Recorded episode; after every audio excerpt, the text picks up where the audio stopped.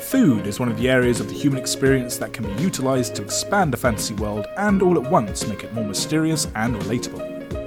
And with so many worlds that make up the multiverse, the endless variety of meals and cuisine would surely make for a unique menu. Welcome to Magic the Flavouring, the Magic the Gathering podcast, where we talk about all things magic flavour design and lore. I'm your host, Andy Mann. Hello, this is Nathan Cancel.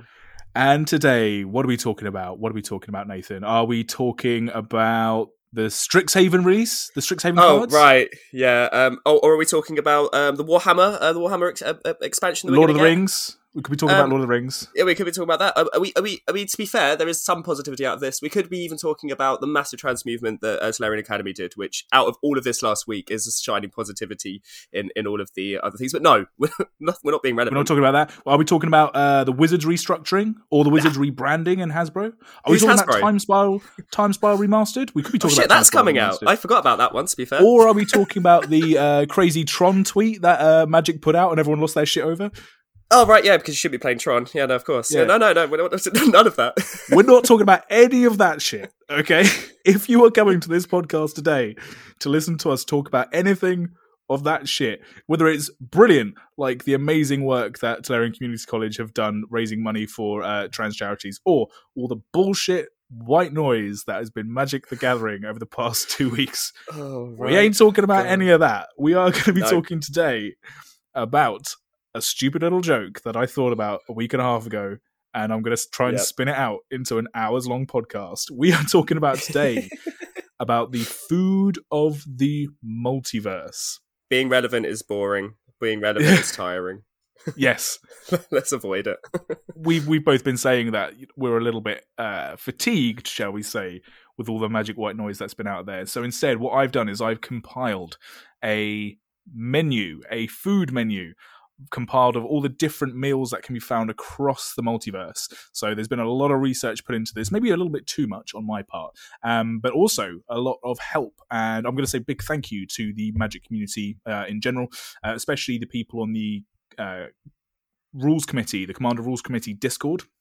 In their Vorthos and Lore section, uh, a lot of people on uh, our Twitter who are on our kind of little Twitter circle, and especially uh, Kelly Digges, who was one of the lead creators and writers for Magic uh, Lore and World Building for quite a long time, um, who jumped into our Twitter feeds and Twitter threads and really helped us out with a lot of uh, these different references. Essentially, what's going to happen today is we are going to talk through all of the actual physical references for food and drink that I deem interesting.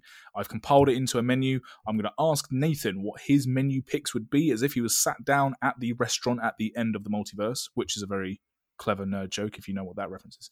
Um, and we're going to talk about food and shoot the shit and not give a fuck about all the bollocks that's going on in Magic at the moment. Um, does that sound good to you, Nathan? It does indeed. The only thing I think annoys me about the menu is at the bottom it doesn't say "and thanks for all the fish." Um, It doesn't say thanks but for we were fish. close for the for the book ending of reference. so um what's going to happen guys as well is that i have actually literally i've mocked up a menu and what i'm going to do is i'm either going to try and share it as a viewable uh, file in the episode description so you can kind of follow along with us uh, as we go just through the episode description if i can't do that it will at least be uh, pinned to the top of our twitter uh, so I'm not going to be like, oh, use this as an opportunity to follow us on Twitter or any of that shit. Although, please do. Um, but if you just want to have a look at the menu and follow along as we're going, because there's quite a lot of references on there, um, then it is on there. We will also be talking about through all of my different picks. The caveat for this, so this is the game, because games need rules if we're going to be playing this game, is that I Mhm. didn't want to just have an episode where we theorize about, or like I made up what I thought food on different planes was going to be. So, for example, Fiora, which is the loosely Renaissance Italy, maybe slightly later period, but it's the Italian plane, right?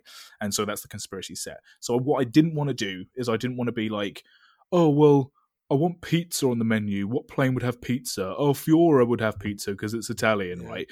No. What I wanted to do is I wanted to find actual times that either on cards, so it has to be in the card art, it has to be in the card flavor text, or it has to be in references in story, and it has to be something specific and I want it to be like descriptive and then I'll put that into the menu and then we can actually sort of like see what different people around the multiverse are eating and drinking. Um, the reason I came up with this format, I don't know if you know Nathan, I've been listening to a podcast with uh, comedians James a Acaster and Ed Gamble called Off Menu. Have you listened to Off Menu podcast? Oh, I haven't. No, I, I think you've mentioned them before though. Yeah. So there's a couple of uh, English comedians, um, for those of you that might not know them, and they do a podcast where they get on different comedian friends, different celebrities, and they basically do like the dream restaurant. So in this format, they basically ask their guest to pick whatever they want for their menu, but they have like what would be your starter, what would be your drink, blah blah blah blah. Um, but obviously, I've done the menu for us, and we'll pick from that menu because you know otherwise that's just li- literally lifting their format. But I've listened to like about 30 hours of that podcast this week because of my new job and the commute. um, so it was it's literally been in my brain. Um, so that's what we're going to do. I don't know if this is going to be interesting or fun, but I just I just can't be asked to talk about controversy. Don't, don't tell yeah. don't tell them that. Don't tell them. Yeah. I can't promise fun. I can never promise fun. Yes, this is the thing. Like the two caveats, I guess, um, before we start off, is that one, it's me, right? A human, a human planeswalker, um, uh, choosing off of the menu, right? Mhm. So Mhm. um, that's that's that's obviously going to tailor my taste buds, and obviously, I, I can't talk from the point of view of a dragon. Um, and also, the other caveat is that the menu doesn't have pricing, which I think you're very smart not to have gone gone into depth about what you think comparative prices of certain items might be. I know, that's what I was imagine if I thinking. put that much effort in. Oh, great! I mean, what would you? What would the currency be? Well, there are currencies on Ravnica. Yeah, I guess yeah, comparative. Right, let's get on with this then. So, uh, the last caveat I'll say is that uh, I am a meat eater. I'm not vegetarian or vegan, uh, and I think you're a meat eater as well, Nathan. Right? I am indeed, yeah. Cool. So we are obviously going to come at this from the perspective of meat eaters. Uh, apologies to anyone that finds our uh, tastes maybe uh, not to theirs. I mean, there will be certain things on this menu where even if you are a meat eater, um, they're pretty heinous. So we will see. There is a little caveat at the top of my menu that reads: uh, "Our transmutation chefs will be happy to prepare your meal with any uh, and all dietary requirements in mind, so that you may enjoy our entire menu." simply ask your servo when you order. So, if you are a veggie or you are a vegan and you think, well, in a fantasy setting, I would kind of like to know what that tastes like, but I still don't want something to die for my meal, transmutation chefs are on hand to turn any and all plant matter into a reliable facsimile of the meal you're about to eat. If you're a vegan or a vegetarian because you literally don't like the taste of meat, I don't know what to tell you. Yeah, when it gets around the um, what we're going to call it, Walk Advisor instead of Trip Advisor, Mm, because it gets around that, right? Because you need to cater for every audience, otherwise you're going to get some bad reviews out there. Mm. But this is an interesting thing. The, the thing that this sparked in my mind is that there will probably, inevitably, at some point, be a planeswalking like chef at some point. I reckon within the story, someone who's like really obs- like you know how it's like Tamiyo's obsessed with stories. I can imagine that, but someone who's obsessed with different dishes, like like eating every different type of dish. I think is it Space Dandy or something? They go on like some big thing to get the best bowl of ramen in the in the universe. yes. Um, that that would be a very cool short story if someone did that about someone who samples the best delectable bits from different planes and brings herbs and spices from different various places. It's already, this is a really cool idea. As soon as you came up with this, I was like, oh yeah, oh that's great, that's genius. Um, so obviously with Eldraine, now food is an official thing within the multiverse. Let's see what they do with it going forwards. Um, you know, once we're over the Phyrexian shit that's going to be happening, we can actually have fun again. for sure. Uh, so yeah, I've compiled this menu. I will say this isn't an exhaustive menu as well. There are plenty of things that I didn't include, and also there are lots of really cool ideas that I didn't include as well. So when I asked people on Twitter, because I didn't want to give the game away too much, I didn't want to give my sort of thinking away straight away. I just asked people on Twitter. Are there any food related cards or references that you think are interesting and cool? Whatever the, my little prompt was. And a lot of people came up with some really interesting ideas. There was lots of calls for things like, well, Zendikar is technically edible if you're an Eldrazi. Um, That's brilliant. Tasty little snack. Yeah, just Yeah. a little munch on Zendikar. yep, there's lots of stuff like that. Things like the devour mechanic. There's a whole mechanic around eating, Right, just yeah, John, yeah, of course. right. Also, obviously, you have literally food and food tokens that came in Eldraine. I will just say we'll get to it, but there are a lot of Eldraine foods on this thing because it was a very food heavy plane. Although I've, Mhm. I've limited myself to only referencing one food token because obviously all the food tokens had food on them. Yeah. Um, some of the foods as well are just kind of ubiquitous across Magic. So things like we'll get to the wines and spirits and beers. I'm a beer drinker, so I, I really like um, IPAs, ales, and porters. Are like my my beers that I drink, and I know you're you're a big beer drinker as well, Nath. But yeah, I'm just a big drinker. I mean, that's fair. I mean, I also drink wine and whiskey as well. I don't know why I'm Yeah. limiting it to beer. Um, but there are just I personally and no one else gave me a reference to ale. So there is lots of individual references of ale because ale is like the fantasy beer along with Mhm. mead. But there was nothing like, oh, this is what Ravnican ale tastes like, or this is ale as it is in Zendikar. Like I wanted, even if it was just a little description, I was going to grab it and put it in. But all the references of ale, even like in recent ones, it's just like, oh, Zareth went and collected two more glasses of ale, and you're like, Mm. oh, okay. Well, I can't really use that. So I just wanted to give you like a little insight into my what I considered a reference and what I didn't. It was a bit of a fine line. There's one thing that I extrapolated on. So there's one item where I thought, okay, it just says it's this, but because of the plane that it's on, I extrapolated a little a little couple of details from it and what I thought that would taste like. Because and we'll see why when we get to it. But I just thought it was necessary uh, for what we're doing. So yeah, that that's it essentially. So let's get on with it without further ado. So we have starters and sides, main courses, desserts, wine, beers and spirits, and hot and soft drinks. Those are all our little different categories. So let's start with starters and sides. Uh, in the starters and sides, to give you an idea of what's on the menu, we have uh, hot soup uh, prepared by our goblin chefs, very hot from Dominaria. We have uh, Methi Thepla, which is a traditional flatbread served with pickled mangoes, yogurt, chilies, and ginger. That's found on the plane of Kaladesh. We have honey bread, found on the plane of Dominaria. Spelt porridge, uh, which is sweet and nutty, served hot from Eldraine. And uh, Kushkaval, which is a spicy and salty cheese with a hint of olive oil, found on the plane of Ravnica. Keshkaval is very is uh, often referenced as the Eastern European cheddar. For those of you that aren't quite sure what Keshkaval is, um, so yeah, Nathan, what what did you go for for your starter? Um, I go, I went for what I think is the most humorous um, from a like um, meta perspective. Also, the thing I'm most likely to go for, um, and that's hot soup. Um, I'm a big soup fan in general. I like everything from um, like um, gazpacho through to like you know chicken noodle soup. Like, I, I- cold mint. Don't care, hot, whatever. The thing I love about hot soup, um, or I mean, arguably maybe I don't like about this one is in the picture it looks quite um, thin. Yeah. And I usually like my soup a bit chunkier, but if we're going for like a starter, you know, like an entree, then fair enough, that makes sense um, for, for the thin soup. Plus, I'm hoping it gets weighted to me like it is in the picture of hot soup. That's the thing I'm going for. I'm hoping it gets charged out to me throughout throughout through the restaurant, knocking tables asunder. what was really interesting is that I put hot soup on because that was the first thing that almost everyone I asked went for when they went for food related things. Funnily enough, they didn't go for the food token straight away, which is what I thought. They went for hot soup, but there's nothing on the card that suggests what soup it is. And so that's one of the only ones where I've gone, "Oh, I can't not include it, even though it doesn't have a description. I'm going to have to put it in there. I mean, what what does it look like to you? It's made by goblins. I assume it's Dominaria as well. I will say this. Uh, We're not starting off strong here. I assume it's Dominaria because it was in corsets and they look like Dominarian goblins. So that's what I went with. I mean, you've got to assume it's plant. But the funny thing is, like, uh, goblins traditionally aren't the best in terms of chefs. Like, I've looked through a few different ones. You've got like Orcish Librarian, who's just sat there eating books with library paste, um, which is hilarious in of itself.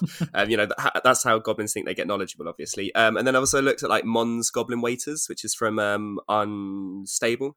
Yes. unstable, unhinged. Sorry, Yes. and they talk about you know rock and then cooked rock as separate things and there's other ones where they talk about eating dirt like what's the point of planting the seeds in the dirt just eat the dirt so I, i've got to assume it can't be very it can't be super advanced right it can't be it can't be like a culinary, culinary delicacy but at the same time it's the first time I think I've seen like an actual like made meal f- from goblins, like you know, and it's, if it's going to have to be transported across the front line, which it looks like it's being done, getting to all of the the goblins in the trenches, you know, to feed them, it's got to have some kind of heartiness to them. Um, Mm. And if it's hot enough, I don't think it matters what's in it. But I assume it's got to be plant based, right? It's going to be brothy. You know, like sure. I mean, it stock- is. thick Yeah, it's kind of pale green. I did wonder whether it was. um boogers. maybe- That was genuinely what I was thinking. Yes.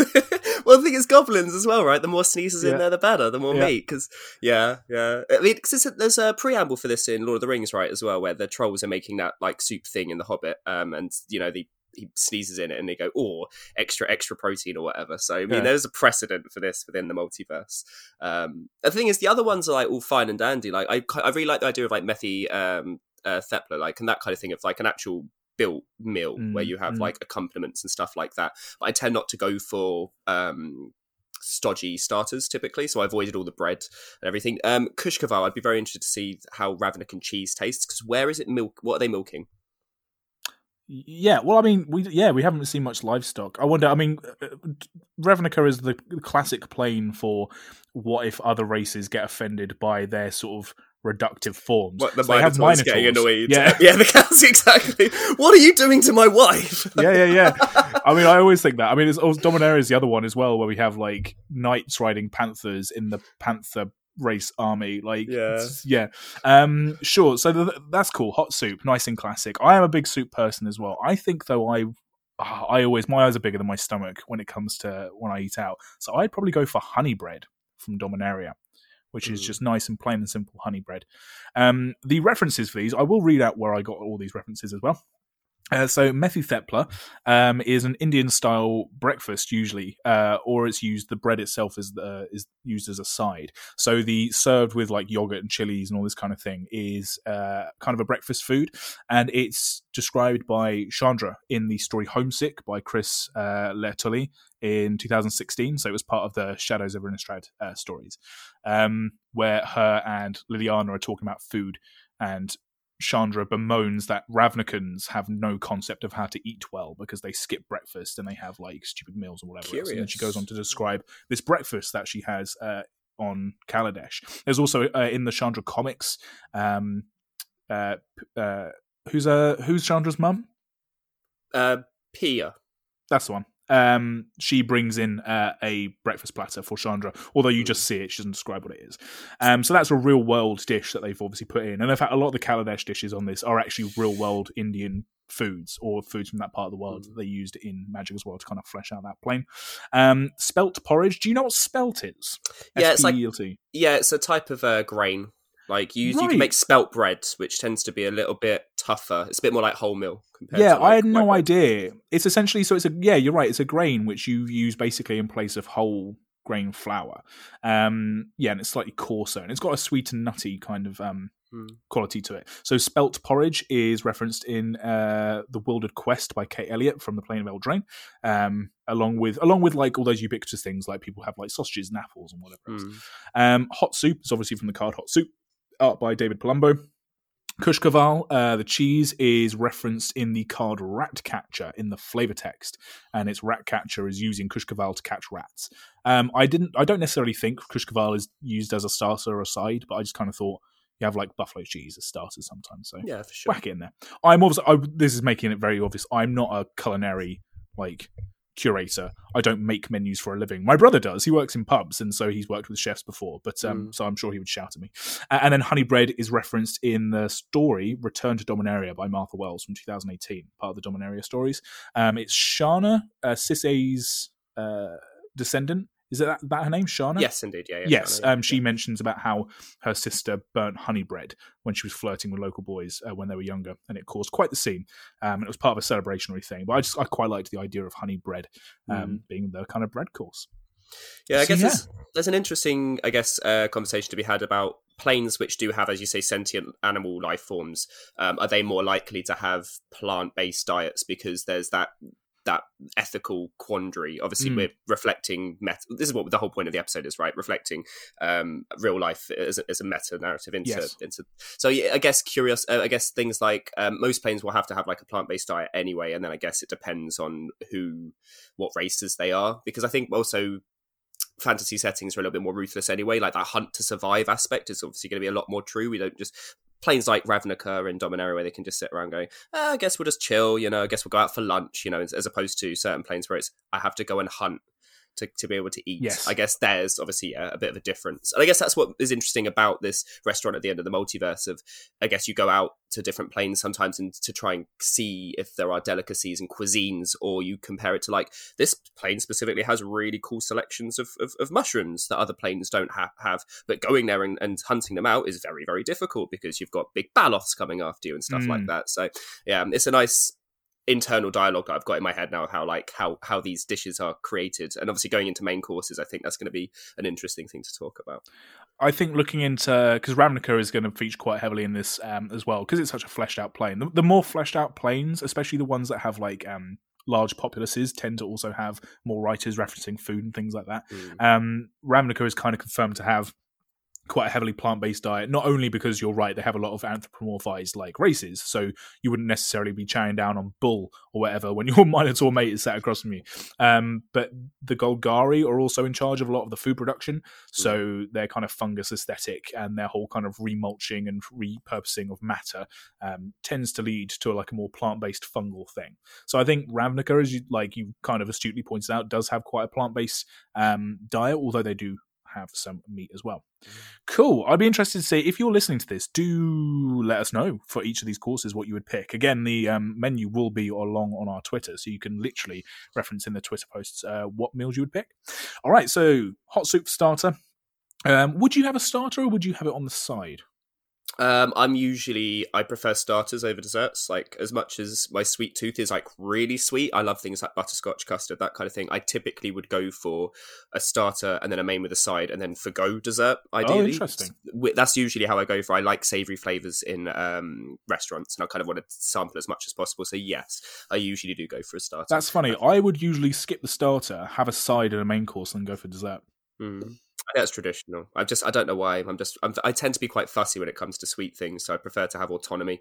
Um, whereas with starters and anything that's savory, I'm like, fuck it, make it weird. We'll we'll get into this when we get into the main courses. Make it weird, and I will love it. I will put it in my mouth and enjoy it. So yeah, Fair enough. All right, well, let's talk about the main courses then. So, for main course, we have uh, rife and uh, rife, rice, rife. We have rife. We have rice and beef, uh, a simple and filling course from the plane of Ikoria. We have rabbit and frillhorn tamales, steamed with a choice of sauces from Ixalan. We have honey smoked horror, horror being the creature type horror, uh, a street food style dish served with a spicy sauce from Ravnica. We have a roast unicorn, a unicorn head served with all the trimmings from the plane of Dominaria, a meat pie, and that's as far as I'm going to like for the name of those. the meat pie. Well, also, I mean, right, we'll talk about this in a second, but yeah. we'll talk about this in a second. Um, so we have meat pie. It's a latticed, uh, lattice top short crust pie filled with our delicious secret ingredient from the plain of Eldraine, and a Viashino style curry, uh, an incredibly hot curry with diced meat spiced with vegetables and fungus. Again, from the plain of Ravnica.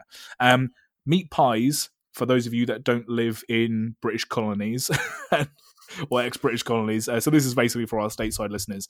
Um, the British put meat in pies. You with your like sweet pies and your, you know, American pie. I don't know what the hell you're doing. Like we have like crumbles and shit, but yeah, we we put meat in short crust pies and put them in the oven and serve them with like chips and gravy and shit. Um, Mm. Unless you're talking about mince pies at Christmas, which are not mince because it's sweet mince, and that's Yeah. a sweet pie. God, it's fucked. oh my god! I think uh, what was it Pleasant Kenobi I saw on Twitter. This is like two months ago. This is just what popped into my head. He put a picture of a pork pie, a mini pork pie, Mm. On Twitter and asked people what they thought it was, and obviously, like half people got it right because you know people know, but a lot of people were thrown off by the size. So we Yeah. have pork pies in England are short crust pies filled with pork. Um, in England, sorry, um, but we tend to not really eat them at full size. Like full size is like a like a apple sized thing. We tend to have them as like mini pork pies, which are small, like the size of a golf ball Mm. but that's like the usual way we eat them. And I think having like a mini mini pie filled with pork. It does seem weird when you think about it, but then you get a big one and you're like, "What the hell is this? What the Am- is am, this? am I Yeah. tiny?" Yeah, it's really strange. It's like when you see oversized packages of uh, food from other countries. Like I've seen like a two kilogram pot of Nesquik before, and I'm like, "Oh," and I don't know why, but your brain just automatically just goes, "Oh, it's bigger than normal." Yeah, I don't know. And, and what was like the other one? I was uh, I was going to say, yeah, the fact we've got jelly in them, but it's not it's not sweet jelly; it's savory jelly. Yeah, it's like to preserve. And it right? that will get started on biscuits because some certain biscuits go on top of stews, certain biscuits you dip in your tea. So you know, food, food, Food. weirdly, yeah, food. I mean, so, so- yeah, just just just qualify what a meat pie is. I mean, everyone people know. I mean, I'm not I'm, I'm not trying to accuse of people from different countries of being like totally ignorant. Like it's quite it's a common joke that like the British and like some parts of Canada and some parts of Australia do this thing with pies. But it's it's funny how you do have to check yourself when you think it's totally normal, but mm. actually it is very specific to your country. so yeah, that's that's what that is. well, we should probably also mention that the meat pie is that the secret ingredient isn't love, right? As as the flavor Ah, text. you got it. I did. it. Sure. Yeah, we we will get to the meat pie. cool. And what's well, I'm not going to go for that one for that reason. Um, so weirdly enough, the one that reads off the menu immediately is something that I know that I'd like and enjoy is the Viashino style curry.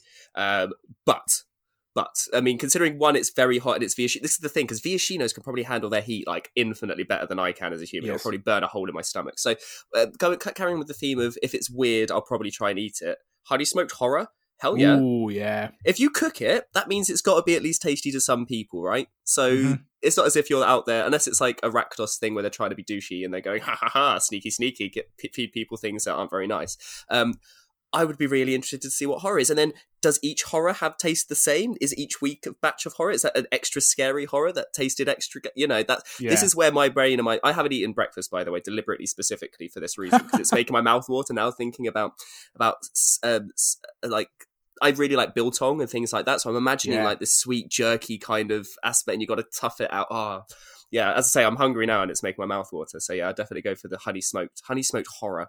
Sounds great. I so uh, th- there's meats that are out there that I don't think are usually in the kind of Western, at least the Northern Hemisphere, um, sort of taste palette. That I Mm. think when you eat them, you kind of realize like, holy shit, like there is like a whole world of meats out there that you're not quite sure of. Again, for those of you that are vegetarian and vegan, this is probably not the bit of the podcast for you, so I do apologize. Um, but I was I did a, a rugby tour when I was a teenager in South Africa, and I got to try crocodile. Um, and crocodile is quite a thick steak, but it breaks apart into fibers, and it's it mm. it doesn't taste. It's not fishy, but it has like a hint of fish. If you imagined a fish kind of got turned into a cow,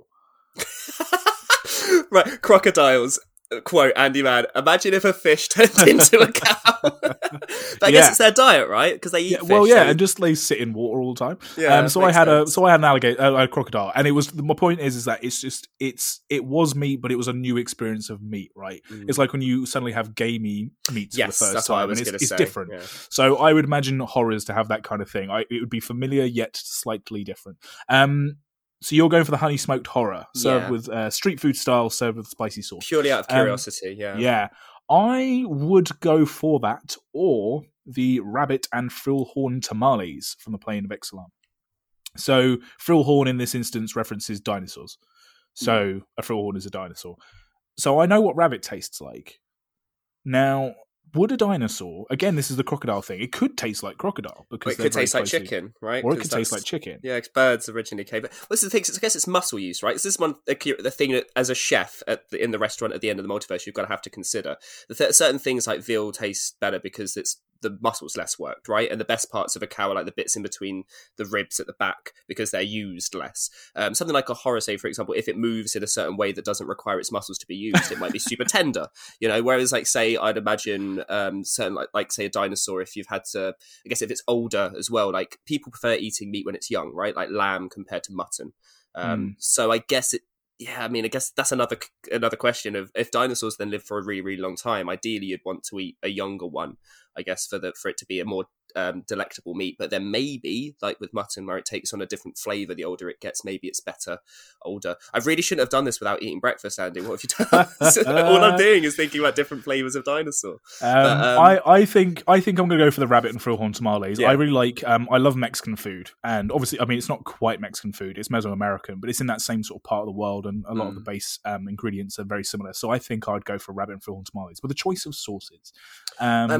I guess there's also the question now: Is roast unicorn? Is that like? Is that a, Right. fo- is that is that a faux pas? right. In the same way, I get put, I get putting like humans in your meat pies is bad, right? That's fair enough, but that's always got precedence. Like we've got um, what's his name, So- um, the demon barber of Fleet Street, as well as witches eating kids. Like that's got precedence. Is eating a unicorn really bad? Like like in, in Harry Uh, Potter, it's, yes. it's it's not. I'm going to tell right? you right now it is. So the fe- so the reference for I'll go through the references now. So the reference for roast unicorn is the card Feast of the Unicorn, and there are two cards uh, which have the name Feast of the Unicorn. So my reference for it is the sixth edition version, which literally has a picture of a roasted unicorn head uh, sat on a platter with lots of different trimmings. Uh, the flavor text is Could there be a fouler act? No doubt the Baron knows of one, uh, referenced by Autumn Willow. So, yes, it is considered quite a horrible thing. And then the other card, Feast of the Unicorn, um, shows a bunch of mogs eating a unicorn in the background, and the flavor text on this version says some delicacies are not to be savored save by the callous by Baron Sengir. Um, God, for, Baron Sengir to say that is Yeah. pretty. That's pretty extreme. now, I will say that there have been foods that I've come across in restaurants, or I've seen foods and know how they've been made, and Mm. even as a meat eater, I've either regretted or abjectly refused to eat certain foods, or kind of gone, "Oh, maybe I need to change my eating habits," which is what half the argument for not eating meat is. It's the practices and the kind of cruelty. absolutely. Yeah. We're not blind to it. As meat eaters, we're just lying to ourselves, really. Like morally speaking, pig, we pig just tastes good. It's really hard. It's yeah, really like difficult. we have no leg to stand on, which makes us No. horrible. Um, Yeah. But I just kind of feel like, ah, how could you? Right. Uh, I I might have to tell my servo to get the transmuter chefs to turn a bunch of fungus into a unicorn head because I have to know. I have to Mm. know. Well, it's the funny thing is, again, like um, on Mon's uh, Goblin Waiters, there's on, on their list of there's unicorn on the cob, which is more in that makes it that makes it more amusing, but no less callous and horrible. And I guess I guess the ultimate flex is to have the marrow out of the horn, right?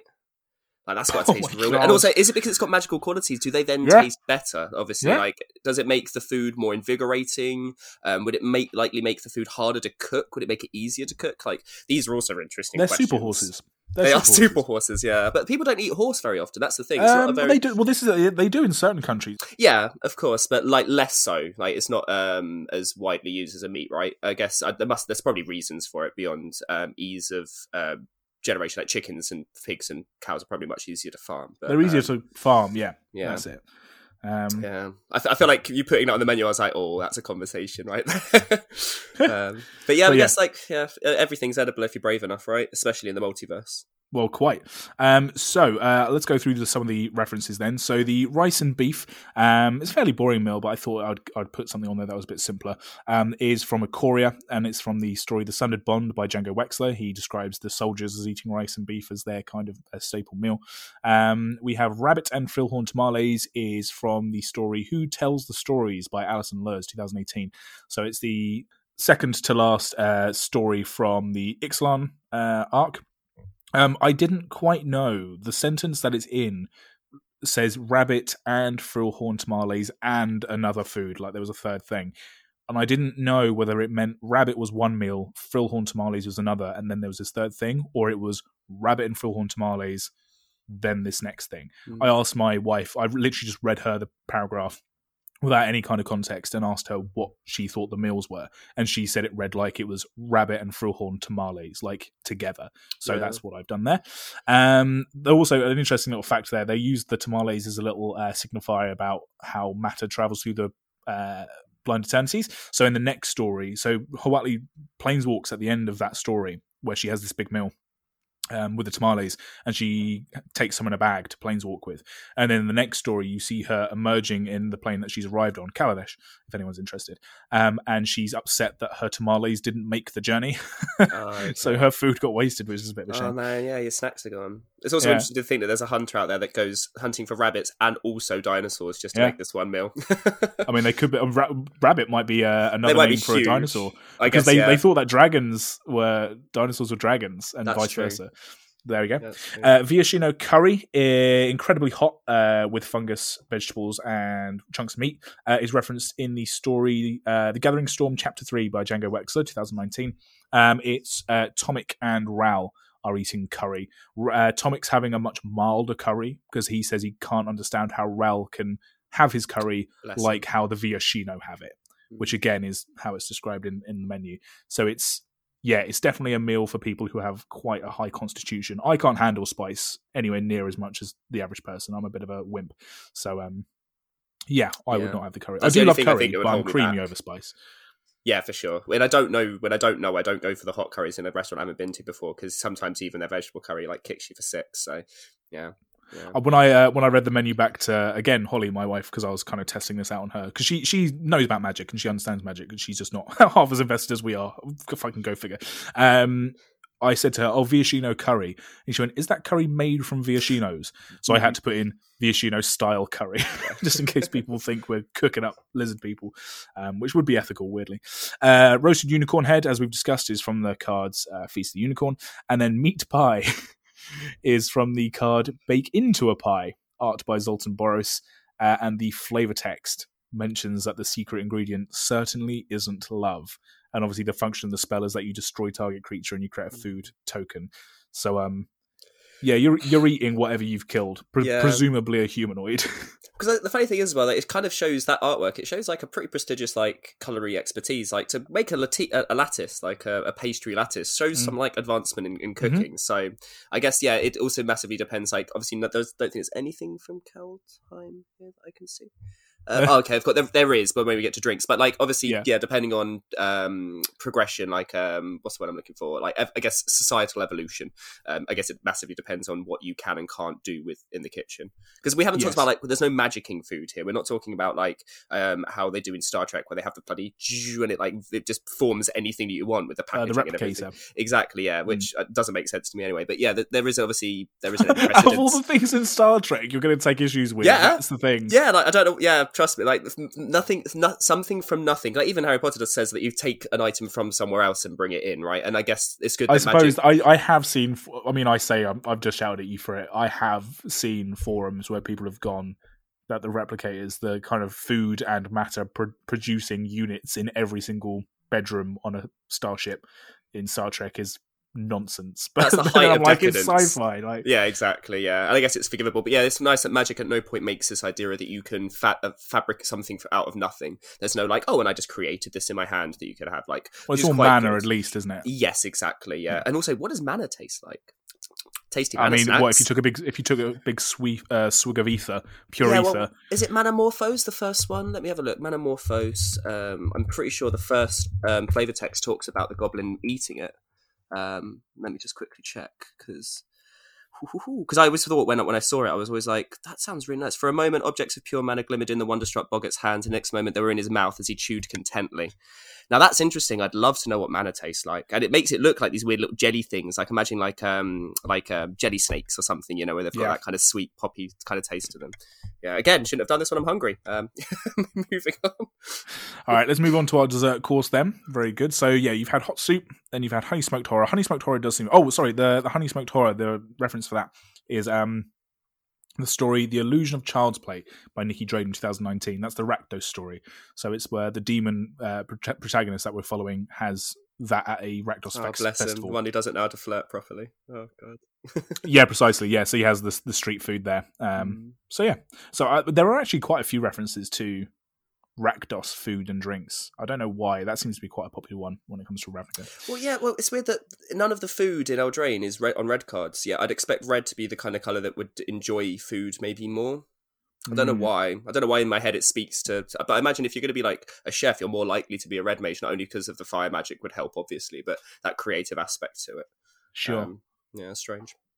So our dessert course, we have jam tarts from the uh, plane of Eldraine.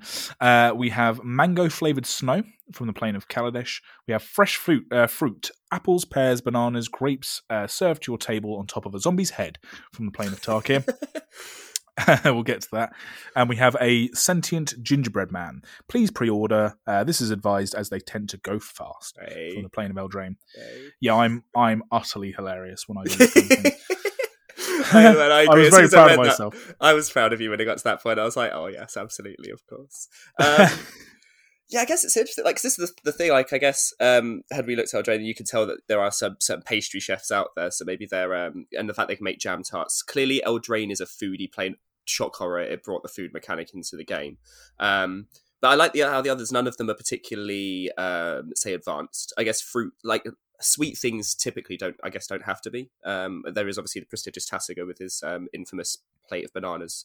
Um, Right. So I guess when you do have sweet things like that, I mean, you don't have to do too much with them for them to be nutritious and delicious and all that nonsense. Mm. Um, I really like whenever you get this is the I think the turning point in culinary expertise is when you take snow, you take a sweet flavor, and you go, "Oh man, I've just invented ice cream." So Yeah. I'd probably go for mango flavored snow. Uh, one because I'd really want to see if. Um, obviously, the real world references, they could have made up any number of words for all of the different fruits that are across the multiverse. Um, we're going to presume that they have very, very similar flavors because that's the reference that we've got. But I would be interested to see if the palette of, of, of fruits across the multiverse is you know stronger um or if it's like you know like do the fruits on zendikar grow extra delicious uh, because of the extra mana in well obviously not now now they're all just dust because of the Yeah, they- but you know what i mean yeah like so that's that's that that's kind of where my uh, curiosity goes and i like i like simple desserts as much as um i'm a big fan of um a good strudel when it's done properly um i i like sorbet so yeah my my instinct is mango flavors. I'm I'm very much in the similar uh, place with the desserts. I'm I don't necessarily go in for baked desserts. So people who have like yeah, like you know yeah strudels or like uh, apple crumble or whatever else. It's just it's just not for me. Um, I am a big big ice cream fan as well and sorbet. Um, funnily enough, I say I like um like simple desserts as well. If if the ice cream like m- meal, if you like, is the most complicated thing on the planet, I'm all in for it. Like I love those kind of gut buster Knickerbocker glory ice cream sundae monstrosities. The more brownies, the more ice cream, the more chocolate sauce, a sparkler. Have someone doing a backflip as they serve it to me. Like I'm yes the I'm tgi about that. experience yeah. Love Oh yeah, yeah, yeah. There's a there's a restaurant chain called um, Smith and Western. Have do you know about Smith and Western? I've known about Smith and Wesson. Yeah, yeah, yeah. yeah so yeah, I don't know if it's anywhere else. This might be an interesting. So it's a, it's a cowboy themed restaurant, which now I know that the majority of our listeners are from the US. This is just so embarrassing for like UK. Basically, yeah, it's like a themed restaurant, right, for like cowboys, like Smith and Wesson, Smith and Western. I think there's only like two or three around the country, but there's one in my hometown in Horsham, uh, uh, in the south, and um, like all the cheesy, like Americana isn't obviously like as an adult doesn't necessarily impress me, but the food is just unbelievable. yeah, just so like- indulgent. Yeah, it's all like Tex Mex and you know like ribs and you know, but mm. they they do this Knickerbocker Glory gutbuster ice cream thing, and it's just like a vat of sugar and frozen shit.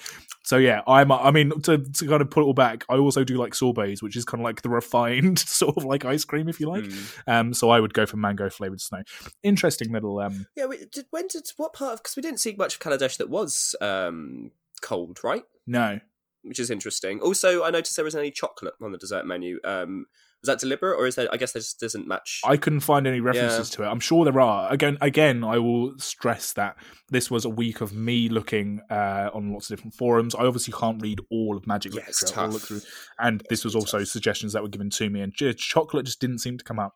Yeah, I guess it's one of those things. Again, the more processed the food is, the less likely in a fantasy setting you're going to see it. Um, which is again why I think it's impressive that certain planes like Eldraine have clearly put a focus on, you know, baking and things like that. Um, saying that, I think there is a certain joy. Um, maybe this speaks to my personality to to have a sentient cookie scream as you like. Right now, this is right. Okay, so this You know, is like another Shrek. dilemma. this is um this is a bit like Feast of the Unicorn. So the the sentient gingerbread man is obviously the reference to to Gingerbrute, right? So Mm. that's from Eldraine, and that itself is a reference to the gingerbread man. So we all know that in like fairy tales and like yeah, Shrek, as you say. So it's a gin a gingerbread man, like the confectionery, that has been artificially brought to life. okay. Now, Okay, so it's kind of like a like kind of like uh, like if you animate a golem or something like that. you Yeah. know, like or when but I just I don't know where the line is because in our society, that's still really cruel though, right? Well, Why in- would you this give is it it. So in our- personality just to eat it? in our society, there you there are kind of let's just say two larger school of thoughts when it comes to the sanctity of sentience, right? Uh, If you Mm. believe in a god or a pantheon of gods or whatever, and you're religious, you tend to feel like your consciousness and your sentience comes from a higher place. If you're an atheist or if you don't believe in that, you still hold the sanctity of sentience because like it's almost like cosmically we're all equal like we shouldn't be eating animals because they have just as much rights as we do right? The kind of mm-hmm. thing. So that's very broadly very crudely the kind of way we're at. So if you do believe in something like well own, you're only sentient if you have a soul then is it still okay to eat something are you then a god if you Does that mean you're allowed to eat angels because they don't well, have th- I just this. I mean, it just opens up way too many doors. Yeah, I actually, I already feel a bit dirty trying to walk through. So maybe, Yeah. it, maybe it was a mistake putting a Gingerbrute on there.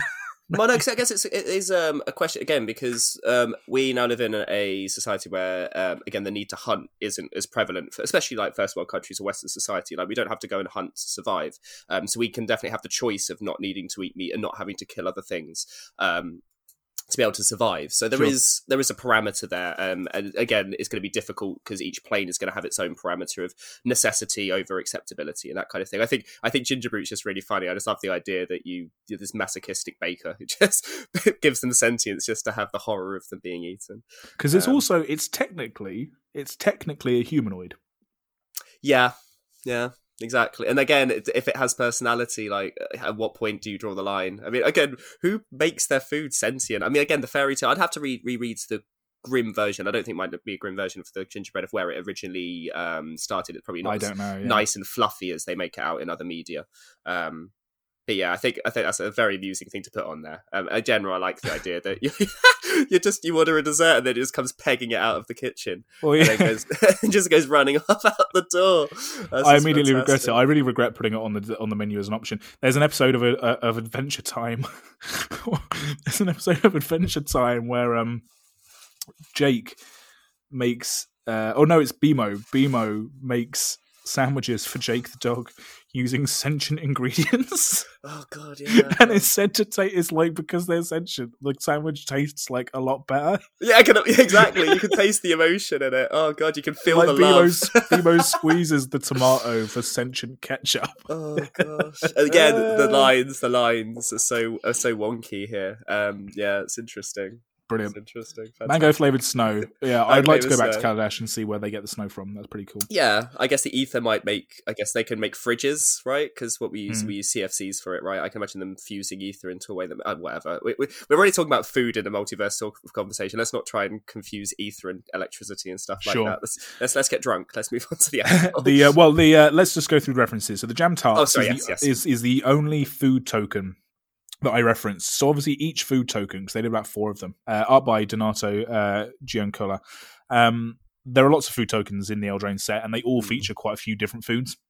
But most of them seemed to me to be quite ubiquitous. So you had like the fruit one, and you had like a pig's head, and blah blah blah blah.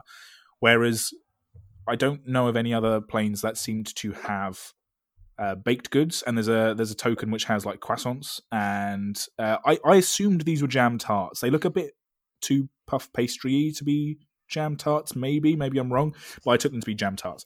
Um, and add a few other things as well, like cinnamon swirls and whatever. So yeah, jam tarts from that Eldraine uh, token. Uh, the mango flavored snow uh, is referenced in the Kaladesh story uh, renewal, uh, written. It seems the the credit goes to all of the Magic writers, and it's just collectively known as the Magic Creative Team. In 2017, I don't quite know why they've they haven't referenced one person. Um, if they have, I'm sorry. Uh, Gingerbrute is obviously well, the Gingerbread Man is from the card Gingerbrute as we've said, uh, art by Vincent Proce, but obviously that card we've used as an example of up and down. That's like one of the most flavorful cards ever, so Yeah. you could take it as the whole card. Um, and the fresh fruit is referencing specifically, it's referencing the original Chris Rahn art for Tasigur, the Golden Fang, Mm. because that's the thing that everyone latched onto with Tasigur, other than him being a kind of a, Douche a nozzle. Little lovely little sexy masochistic boy. Um, he yeah he has a zombie with a fruit bowl on his head, and also there's a Seb McKinnon artwork that also has a similar thing. Like it's just something the Sultai do. Doesn't Leah Liliana in um Calad not Kaladesh? Yes, um, that is another in- reference in as well. So I- yeah, I could have done that Yeah, as well. You are right. So it's Liliana Death's Majesty. Majesty, exactly. Yeah, yeah, Also has her with a, another zombie with a with a yeah whatever they call their zombies on Amonkhet. Can't quite remember. Um, yeah. Also interesting looking at like all the different ca- cards that reference food. I know that Oko got a bad rap, but in my mind now in my canon, because he, his plus is create a food token, he's just going around the multiverse, just giving people snacks, just little he little, chef? little, top me ups. Yeah, exactly. And the fact he turns other things into elks, like I don't know, you, you, you, ever t- take away the fact it's Oko, and I'm just looking at like Samwise. I'm just looking at a Samwise um, kind of port of being like just just little tasty snacks for everyone. Just bring out some treats, some Jaffa cakes, handing them around. You know, cute guy. What a ledge. Anyway. Uh, see, context for food is really interesting. Again, a, a real world aspects placed into magic kind of contextualize the flavor of it and kind of make the Mm. world building a bit more interesting. So, yeah, very cool. Um, all right, let's move on to wines, beers, and spirits. Um, technically, no beers actually on this list. Again, I said earlier on I tried to find ale It's very hard to find ale. So we have uh, blood wine, which is dark red and good if you have work tomorrow from Ikoria. We have dross, which is whipped dragon egg cream infused with herbs and sap resin from the plane of Kaldheim. We have mjod, which is MJOD, uh, which is a golden mead redolent of wildflower fields, also from the plane of Kaldheim. And we have Bumbat, a highly alcoholic moonshine from the plane of Ravnica, and Nabiz, a spiced wine with cinnamon that can also be served hot, which is known as desert style from the plane of Dominaria. Um, yeah, what's speaking to you? Oh man, this well, this is funny because this clearly speaks to my um my personality and my habits. They all sound fucking delicious. um, I want all of them. Um, I would like to try all of them. I think it's funny that one of them is called dross when dross in other forms is not a nice thing. No. Um, it's interesting how language could be used, obviously, with different um, uh, different backgrounds to mean different things in different contexts, which is quite nice. Um, I really like mead anyway, but I mean, the funny thing is, so my favorite drink, um, I think, are if I had to gun to the head, um, is uh, whiskey sour. Um, Ah. so the dross kind of rings to me there because the idea of whipped dragon egg, like again, just dragon egg's got to be super tasty, right? It's like a cocktail, isn't it? Like right, and that's and for Kaldheim, considering that Kaldheim hasn't shown much advancement in other things, the fact that they know how to whip up a dragon egg is very impressive to me.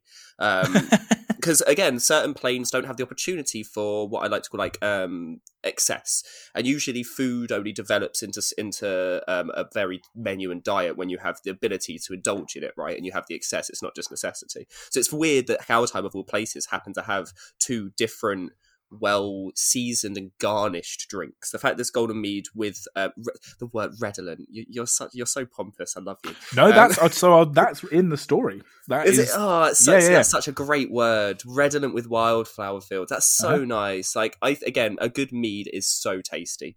Um, I'd probably avoid Bumbat, knowing it's likely to be like the European kind of styles of, of moonshine. When you when they, I've tasted some spirits that I never want to see again in my life because they've kicked me for six. Um, and as much as Nabiz sounds really nice as a, hot- dessert wine, I guess if that was the choice and I could have it dessert style or or desert style, sorry, desert Oh, style, not right. dessert style. Okay. Spiced wine. See, that sounds like mulled wine to me, but I guess I guess It does. It does sound like mulled wine. Man, this is hard. Dross, I guess. Is blood wine specifically mixed with blood from any of the monsters? Do, do we know, or is it just known as blood wine because of its color? We don't know. We know. So Hmm. I'll go through references. Whilst whilst you think it over, I'll go through the references. Uh, Blood Wine is from the uh, uh, Coria story, The Sundered Bond by Django Wexler in 2020. Um, it's uh, where Lucas brings uh, Jirina Kudro a bottle of blood wine as a kind of peace offering because they have a fight at the start of the story. Um, and it said if it's good quality to not produce hangovers. So that's why I said it's good if you have work in the morning. And it just Mm. describes it as being dark red. And I kind of get the feeling it's a little bit contrabandy. Yes, So I did get that feeling of it, it- He had to kind of like, ooh, like sneaky, sneaky. it. Yeah. Yeah, so it could be full of nightmare blood, but who knows? It's a red wine. Um, I quite like. I'm a big fan of red wine. Yeah. Probably a bit too much. Um, Dross and Mjod are from the story "Aim Through the Target" by Setsu Uzumé uh, from 2021, which is the Kaldheim stories uh, side story. This is uh, where Niko Aris is in the Hall of the Valkyries, and they everyone's got those flagons that are just like endless Mm. drink of your choice. Um, so the dross, which is funny as you say, oh, in any other language, dross is a negative word. I think it is in Kaldheim as well, because when the Viking says he has dross, everyone else goes, oh, what the heck is that? And he describes what it is: the whipped dragon cream egg. Uh, cream egg uh, uh, fused with herbs and resin, um, and everyone looks at him like he's a nut job. It's also not explicitly said in the story whether it's alcoholic because it doesn't say that it's got any alcohol in it. But I can imagine that, we, and I didn't, I didn't want to. I added in firstly when I put this in the menu, I added fermented, the word fermented, but it really didn't say that, so I I took that out. Mm. But I can imagine that a dragon egg can fuck you up. yeah. So yeah. that's in my head canon. Dragon eggs are like pure ethanol. so yeah, You've also got to assume Uh, that any place that has wheat, because that's obviously going to be the tradition basis for bread and then ale, will then also be able to refine it into whiskey, right? So you've got to presume. I mean, there's a presumption that those planes are likely to have that progression. Yeah, for sure. Uh, Mjod is, as I say, it's a golden mead redolent of wildflowers, um, or wildflower fields. That's exactly how it's described in the story. But it's uh, the Viking who's drinking it. She says that it was a gift from her wife's family at their wedding. So I didn't want to say that it was specifically celebratory, but this is a mead that she had at her wedding when she was getting married to her wife. Mm. Um, Bumbat is referenced quite a few times in different Ravnica stories, I think. Uh, but the one that I picked out was the Marytown Massacre by J. Moldenhauer Salazar from 2006. Um, it was also one that Kelly Digges, I said that Kelly Digges uh, had quite a lot to um, offer in references to food and drink. It's they Kelly said that he thought it was a beer. He said like he kind of remembered it as being a beer because he didn't give me the specific reference. Um, but when I looked it up several times, and I think it's in things like the Guildmaster's Guide to Ravnica, I think I saw there was reference in there, although I haven't read it, so I can't confirm. Oh yeah, there's bound to be some stuff in there about yeah, and drink for sure. um, that it was more of a moonshiny thing. It was more like a like a liquor than a than a beer, um, which is a shame. And then Nabiz is from the Brothers War uh, book by Jeff Grubb in 1998. So we're going for a deep cut there. nice. Um, and several characters drink Nabiz throughout the book, uh, and one of the characters has it desert style, which is served hot. Oh, pardon me. Um, so yeah, so yeah, what what are you thinking then, So you little alcoholic? yeah, right. Well, this is the thing. Like, if the dross is like somewhere between like a Purdy's and like a whiskey sour, then that would be my go-to in terms of if I only could have one. But I like a session, so I'm gonna have to go with blood wine. Yeah. Do you know I also what? think, it would go well with the other things I've I've chosen. Ah, funny. That's cool. I think I'd have to agree with both those points for exactly the same reason. Yeah. I really want to try Dross. I, am not even a fan of cocktails that use egg or like whipped ones. Like I'm not a bit, or like milk and cream in general. That I don't Mm. like it, but I have to know. Right? Again, if you put the word dragon egg on a menu, I'm like, well, yes, try that because it's uh, similar when you said about the um, crocodile. Like I've tried things like ostrich, you know, and shark Yep. and things like that, specifically because I wanted to try something obscure. So Ostrich yeah, is good. yeah. Um, so I think I'd have to go for blood wine as well. I mean, who doesn't want to drink wine with no consequences? Red Right. wine is the best. Yeah. The it's only the bad best. thing about it is the next day when you can't get the smell out of the back of your nose because you've done too many bottles of it. It's when you it's when you go for your your morning movement and you you think you might die from the look of what's been left. yeah, your brain's still in bed, and you have to you have to pick it up and put it back in again because it's so heavy. Oh yeah, your your toilet bowl needs a a bleaching. Um, anyway, nice. moving on before yeah, but just before um, we are going to go on to our hot and soft drinks menu. Um, I'm not a big hot drink person with meals, even after them, but I think I had to put this in. Also, there's not a lot of reference. This is where we start to get into things with the with, with the drinks where they're either super speci- specific or really vague. So there's just there were no references to any soft drinks really that I could find. Like water, I can't put fucking water on this fancy menu. So it is mostly hot drinks, and then there's one soft drink. You've also got Um, to assume that any plane that has fruit is likely to have fruit juice. quite yeah so they don't ref- tend to reference it but there we go um, so we have coffee uh, finely ground beans left in the cup to brew uh, from the plane of Ravnica. We have Kappi, which is a foamy coffee found on the plane of Kaladesh. We have a Tisane of rose hips, which is a fruit tea uh, from the fruit, uh, the rose hip, or the the pseudo fruit, as I've seen it described. Um, and it's a tart aftertaste with a fruity tea from the plane of Eldraine. And we have Sweet Lassi, a yogurt based drink served cold from the plane of Kaladesh. I'm definitely sure I'm not pronouncing these Kaladesh names correctly. I do apologize. Um, so Sweet Lassi is the only soft drink. So I suppose if you wanted that as well as a hot drink, you could go for it. But uh, yeah, what's your hot drinks of choice? Um, I weird enough, I'm not really a big fan of coffee. Um, saying that, I did try. I had a, an Italian colleague make me an espresso um, before all the, the you know lockdown nonsense happened, and it might be one of the best things I've tried ever. So maybe I do like coffee. I just haven't had good coffee. Saying that, um, again, I'm not a big fan of hot drinks um, at the end of meals anyway. So I don't think I want something that's heavy. I think I'd probably go with uh, the rose hip, the Tisane of rose hip. I like tart aftertastes anyway, and I feel like it would be quite a decent palate cleanser. Um, Mm, again, I don't. If I'm drinking blood wine, don't really want to go to the yogurt based drink. no. Like that would not end well. um, so yeah, again, if we're talking like in terms of through the whole menu, I think yeah, the the Tisane of rose hip sounds like the one I'd most likely go for. Interesting. So, I mean, all of these are, are kind of.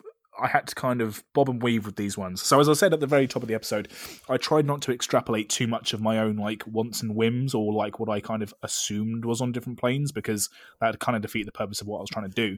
Um, and that's also another episode in itself. Like that's more akin to like our hypotheticals episodes where we talk about oh, what would they have on this plane? So, the coffee, the Ravnican coffee, is the one on this menu that I kind of thought mm, I'm going to put my own little spin on this because the writers who write Ravnican stories from fucking 98 to 2021 are obsessed with fucking coffee on Ravnica. It is referenced in so many stories that I really didn't want to not include it because it just seemed too important not to include. But they didn't really ever describe it, at least not in places that I could find. So with that one, I knew that Ravnica is Eastern European, specifically referenced a lot of Prague in the design of Ravnica. And in Prague and the uh, rest of uh, the Czech Republic, they use Turkish style coffee is like their kind of like traditional coffee. Funnily enough, that part of the world is actually very big on international coffees, which is a whole different conversation. Um, but I knew that the kind of the baseline was Turkish style coffee, which is you put the beans in the cup, the cup is then filled with water, and the the beans, the finely ground beans, are left in the cup. It's not instant mm. coffee; they're there to kind of congeal at the bottom, right? Yeah. So that's how I I kind of worked that yeah. one around.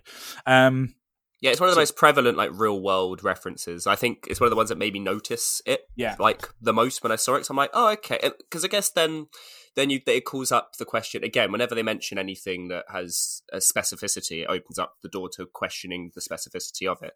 Um, yeah. Of climate wise, obviously, where is all of this being grown? Because I mean, you you understand that you've got to understand certain like species of plant grow better in sunlight, so it wouldn't necessarily be looked after by the Golgari because that's usually underground. Like, and again, this is where it's interesting to think that oh, okay, so they do obviously have areas of like say maybe the Rubblebelt or whatever that are like ag- meant for agriculture because Ravnica specifically being a city, a, a plane wide city, kind of causing the question of well, where'd you get your food from then? Mm. you know, so it is it is interesting that they drop it in so much. I think it's because coffee is so it's such a simple thing in terms it doesn't go through a lot of processes between growing and consuming. It's so ubiquitous across the entire world, and obviously everyone loves coffee. Um, so sure, I think it's also it's quite an urban city drink as well. Like that's yes, the kind of yeah. that's the kind of uh, stereotype, and I think Ravnica, as much as it's based on a lot of Eastern European cities, whatever. It also has that kind of like New York feel, right? It has that kind of capital city vibe, which mm. you know everyone drinks coffee.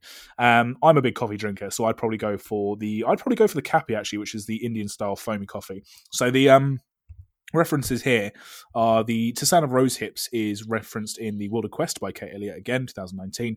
Uh, again, in uh, I think it's uh, Linden Queen uh, Rowan brings Queen Linden uh, of Rose Hips. Um, rose hips are like vaguely poisonous as well. I think I read, so you have to prepare them in a certain way. Yeah, they're literally the the rose fruits from the rose flower, which is why they're like a pseudo fruit because they're not like a it's not like a tree producing it.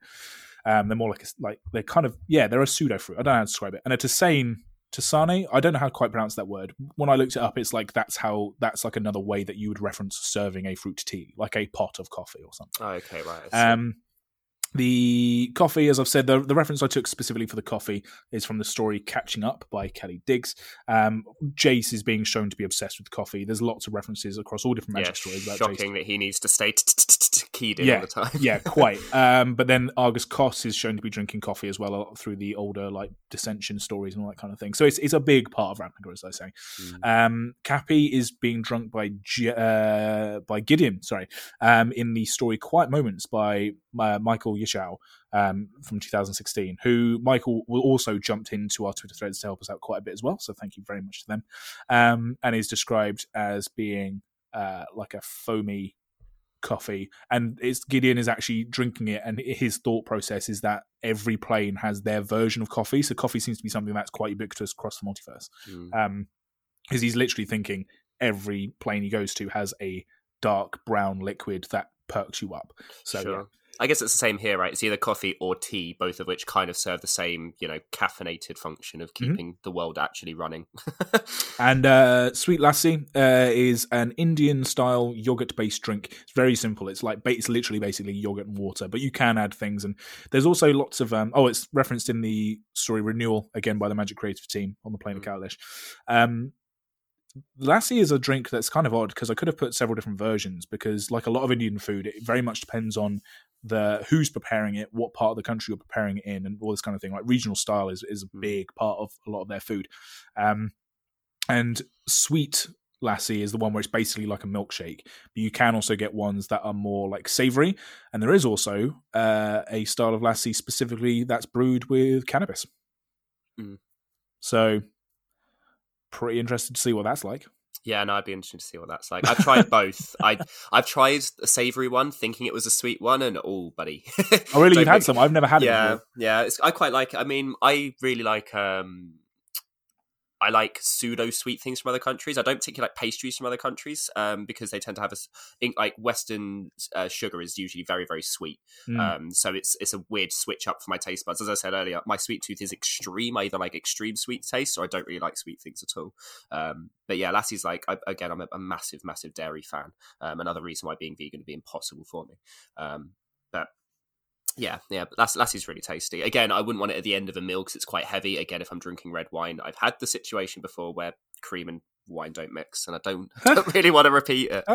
Um, But yeah, it's an there's, there's, there are some few, well, there's a few things I wanted to kind of like pick point out, like just Yeah. uh, in my musings of doing a little bit of research. One of which was um, I, fa- I came across Utopia Tree, which is really interesting flavor text, um, and it talks about how the fruit of its fa- of the fable tree takes on the flavor of whatever food you love most. Which is really interesting to think that because obviously you've created um, a sensible menu, right? Mm. with like with parameters that we can understand reasonably without going having to jump to conclusions or Mm. or make presumptions about colors that we didn't know existed or flavors that we don't know exist yet um but utopia tree is almost like that kind of magic quality to it of taking an idea of food and going well it can taste to whatever you want it to be maybe because it sparks something in your brain and and and it's that like relief of um, having the first sip of water after a hard day's work that water tastes better than any other water you could possibly try Mm. um, things like mushrooms are a big thing for me because I think mushrooms are a great um, like food stuff in general. But we talk if you think about things like thallids in magic. Yeah, like, so thallids were was something that a lot of people brought up. Were the the, the little thallid sort of story arc, which of their sort of existence. hmm. And do you have something? Is it like cruel then? To, if you have this little thallid guy on the side who keeps growing mushrooms, is it okay just to pick them and and, and a Well, the, the the thallids were originally cultivated by the elves of Dominaria as a foodstuff. Then they Mhm. became sentient, and now they farm saprolings and eat saprolings. So it's just got, it's a whole food chain thing. yeah, and then um, saw People were also sorry to continue Yeah, your point. people carry were also talking about things like the cosmic elixir from Cosmos Elixir Oh, from right, of course, Kaldheim. Because yeah. it's tree sap food. Uh, Thousand Year Elixir, the wine of blood and iron, which Godo drinks on a card. Like, there's all these things which people were kind of Mm. referencing, and I was like, I could put those in if I wanted to do like a purely fantastical menu. Yeah. There's actually quite very a lot of stuff. isn't it? Oh yes, oh yes. Yeah, I guess like Cosmos elixirs can be very difficult to get hold of, but I imagine would taste similar to like honey or maple syrup or something like that. Which I Mm. guess, in a grand scheme of things, would be one of the best things that you could taste in the multiverse. Because again, synthetic foods don't exist. Um, I also looked at like say um, off the back of um, and things. I was looking like truffle snout, which obviously truffle snout is a boar that goes and searches out truffles. But in my mind, I'm imagining a pig that's also got the flavor of mushrooms, and you could probably do some really like if you're going to be macabre um, and let's talk let's talk about it from like an unstable point of view um, of where you're trying to like breed um, different animals together to create the best like type of food like a turducken. Like you don't actually have a turkey a duck inside a turkey. No no you you bred a turducken. So like it has the flavor of a duck but the size of a turkey. So like things like that are kind of interesting and again that strays more into hypotheticals um, Mm. of Madge. But I also saw um, in Time Out from Unstable, um, there's a little goblin stuck in a, in a cookie jar after trying to raid the cookie Yes. jar. So obviously, things like Unstable are difficult because Bablovia is a plane that's a little bit more self-aware um, from like a from a from a meta point of view. Obviously, it understands what it's doing, so I think they can get away with having super advanced technology and stuff that's even like modern day or sli- slightly futuristic. So I think that's a bit of a cheat. Um, the only other one I saw were things like obviously Disruptor Quorum, where you can see very feasts and stuff, but um, you've got to assume beyond the particulars that you've found that the most average food is just going to be meat, cheese. Well, bread. yeah, like there was a story. I really wanted to find a Fiorum one, and there are cards from Fiora which do show things like tomatoes and whatever. So you can assume it's like Italian food. But there was the one story where I was like, I know a character eats in that story. Is the Queen Marchesa story from Conspiracy? Um, I can't even remember what the name of it is. Um, it's in a law shop video. I reference it.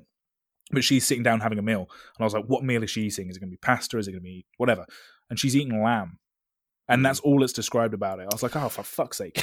yeah, lamb as well. Like sheep don't necessarily exist on every plane, right? Again, you don't want to just list random meat. Um, and again, it's weird that we don't see that much of um, much confirmation of certain like species eating other species. Like when you said about the Viashino curry, it's a Viashino style curry, but is there also Viashino curry out there? oh, there certain- undoubtedly, probably. you know what I mean? Like obviously, certain races will eat other races. Um, Well, more, more uh.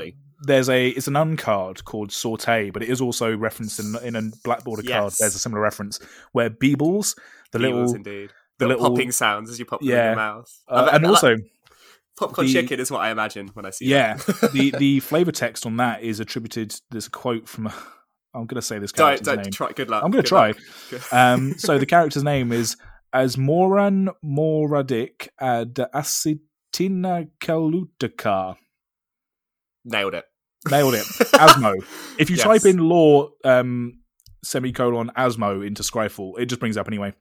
There are three cards with this character who's a who's a chef and food critic uh, called Granite Gargoyle, Lightning Axe, and Saute, and it's describing how to prepare different things across the multiverse. And so that was kind of a good one. The, the Lightning Axe um, flavor text reads: A gargoyle's meat can be carved with an ordinary cleaver, but it is uh, a protruce hide for but for its protruce hide, so you can't cut its bum, but you can do everything else.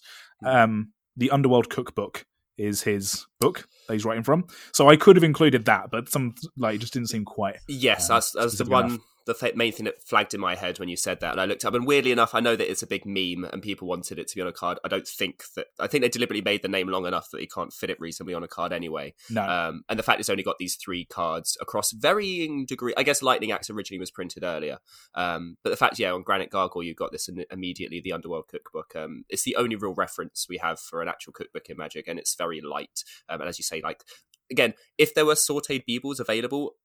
My brain wants to go, yeah, it's delicious. What's the difference between that and chicken? But then seeing all of their individual little faces, does Yeah. that then make me go, well, maybe not? And we know that Beebles are sentient enough to be a planeswalker, so uh, questionable questionable, you know.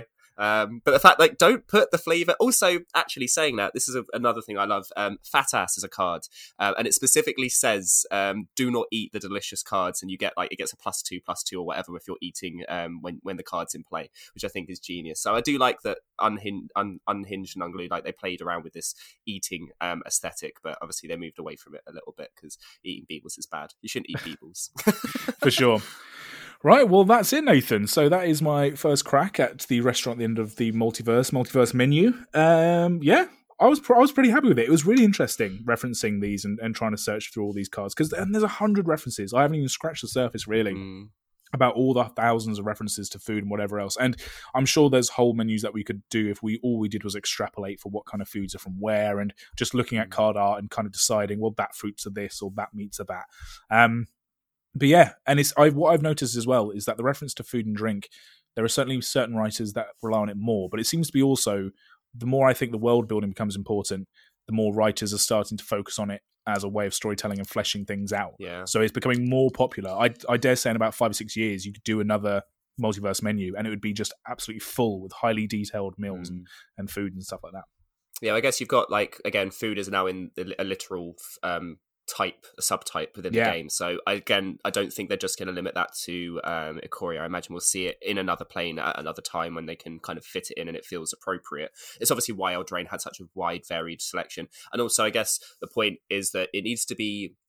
Um, like interesting enough from a magic point of view for you to, to for it to be believably within the set, but also um, have a reference that you can kind of again. It's it's like trying to come up with a color that doesn't that you haven't seen yet. Like it's very difficult to create a food or a flavor or something without beyond just going, yeah, it's uh, it's a, a rock or uh, not sorry rock as in like ROC the bird. I don't know why that was the one I went for, but um, you know, it's in like um, the cattle or something like again specifically eating certain races and certain things like thallids or whatever. Um, it's gonna be difficult to create something that feels but also relevant. Again, maybe um, I'm gonna have to have a look at the um, Guildmaster's Guide or whatever because that's probably likely to have a lot of real world references. But then Ravnica's a cheat because it's basically modern world. Mm. So that's why I think it was interesting to see things like uh, Cow Time, like the few things they can do to spice up their food and their and their cuisine. That's what was really interesting. The idea of a whipped dragon egg, for example, I think is really, Yeah. really, really cool. Love it. Cool. All right, guys. Well, let us know what you would have picked from the multiverse menu, and do hit us up on Twitter at MT Flavouring with your picks. Again, I'm going to try and uh, show the menu uh, PNG file as a shareable file uh, with a link, but if not, it will be uh, pinned to the top of our Twitter page. Um, yeah, a, a couple of very small little uh, details I found out about Planeswalkers is that Liliana doesn't know what a mango is. Uh, so obviously, not all fruits are on all planes because she doesn't know what a mango is when Chandra tells her what a mango is. Uh, and Jace doesn't like broccoli, apparently. Um, God, he's such a fucking. ugh, fucking he's a dweebus, isn't he? He's he an is such a absolute dweebus. I only drink coffee and Mountain Dew and eat pizza. I don't know why I'm making him out to be this little teenage upstart. Because that's what he is. Eat he bloody is. He broccoli. stamping around. Eat your vegetables. It'll be good for your brain. Yeah, exactly, exactly. Amazing. Um, cool. Well, I think I think we've said enough. I don't know if there's any final words to be said. Um, if you want to send us emails, guys, emails go to uh, mtflavoring at gmail.com. If you have any more references that you would have liked to have seen, or you think, oh, actually, this is the kind of thing that I would have searched for, or oh, did you ever see this? Do let us know because this is the kind of thing that we'd love to do again. Um, we will be getting Multani page rage against vegans. Why Yeah. my children? yeah, exactly.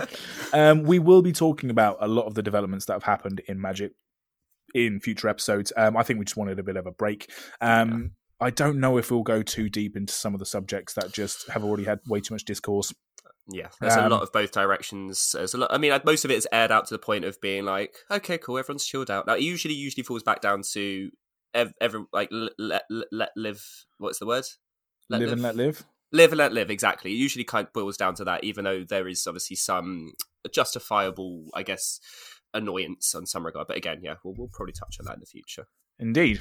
Uh, other than that, then I guess uh, we'll wrap up. What's your personal Twitter, Nathan? Um, at the Fox in the Moon. At the Fox in the Moon. My one is at Andy Mannface. Andy Mann. Oh God. Good. Nailed it. At Andy Mannface. Love it. All that remains for me to say is thank you so much for listening, and thank you so much for dining with us at the restaurant at the end of the multiverse this evening. We hope you enjoy your Planeswalk home. This has been Magic the Flavouring. we'll see you soon.